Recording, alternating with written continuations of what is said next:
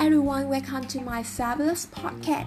It's half past nine in the evening, and today I'm gonna read an article on VN Express International. Hanoians exercise in with our uh, amid COVID restriction.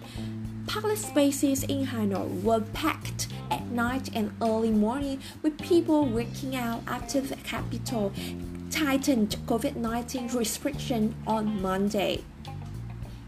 The City People's Committee has told people to stay home, avoid public gatherings of either five or maintain a distance of at least two meters between each other starting on Monday.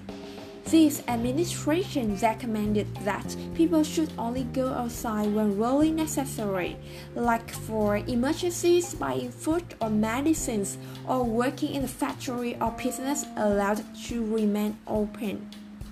Since April 27, the capital has had 721 COVID cases, including 46 on July 20, 2021, the highest single day incident in the current outbreak.